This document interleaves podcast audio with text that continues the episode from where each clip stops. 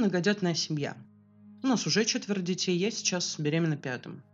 Свекровь почему-то решила, что имеет право указывать, сколько детей нам иметь. Не хочу ее больше видеть. Внуки ей, видимо, тоже лишние. Поэтому обойдемся и без бабушки. Она же не за нас, не за детей. Она за себя переживает.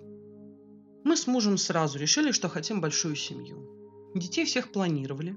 Мы к их появлению готовились, ну то есть вот не с бухты-барахты нарожали, потому что ой, так получилось. В браке мы 11 лет, у нас два сына 10 и 7 лет и две дочери-близняшки четырех. Сейчас решили не узнавать пол ребенка, пусть будет интрига. Тем более вещи есть и на мальчика, и на девочку. Сразу после свадьбы мы стали жить своим домом.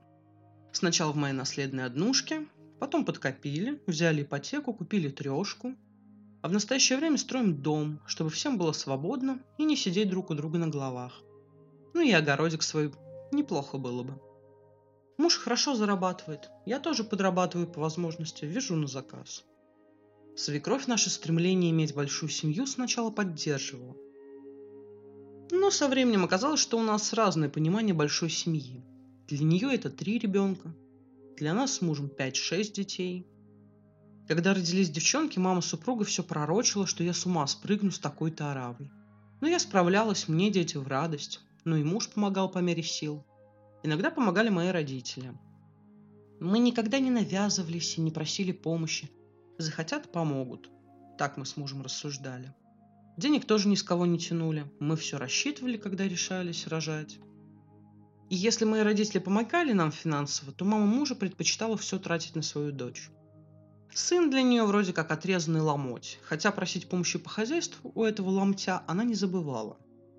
Пыталась и деньги вытягивать, но у нас свободных пока не завелось. Все подсчитано, все распределено. С внуками мама мужа виделась от случая к случаю. Сами мы, как я и говорил, не навязывались, а она прям ждала, когда ее будут звать, приглашать. На мне дом, на мне дети, и мне не до расшваркивания перед чужой женщиной.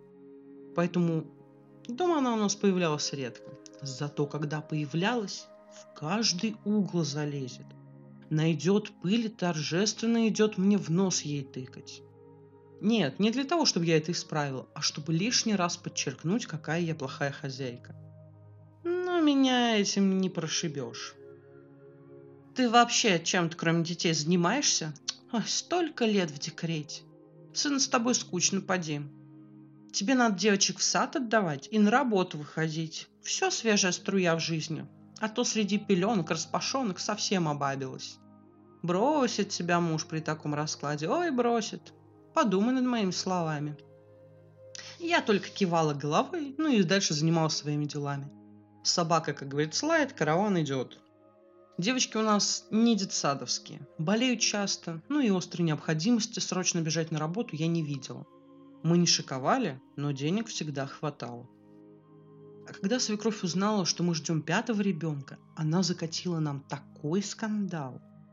Даже приехать не поленилась, хотя ей и не ближний свет.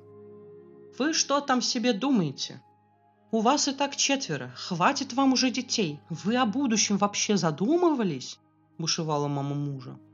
Я думала, она сейчас начнет рассуждать, что детей растить дорого, что всем надо дать образование, старт в жизни, а мы не потянем – я даже ответ заготовила. Но то, что выпалила свекровь, я вообще не ожидал услышать.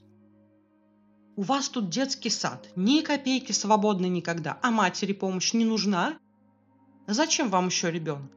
Я уже год намекаю, что неплохо бы ремонт в квартире у меня сделать. А вам как о стенку корох. Они еще одного ребенка настругали. Я могла только открывать и закрывать рот. Муж рядом стоял в таком же состоянии.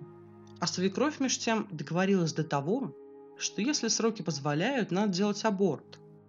На этих словах муж свою маму и вывел от греха подальше. Я, конечно, человек мирный, но все имеет свой предел.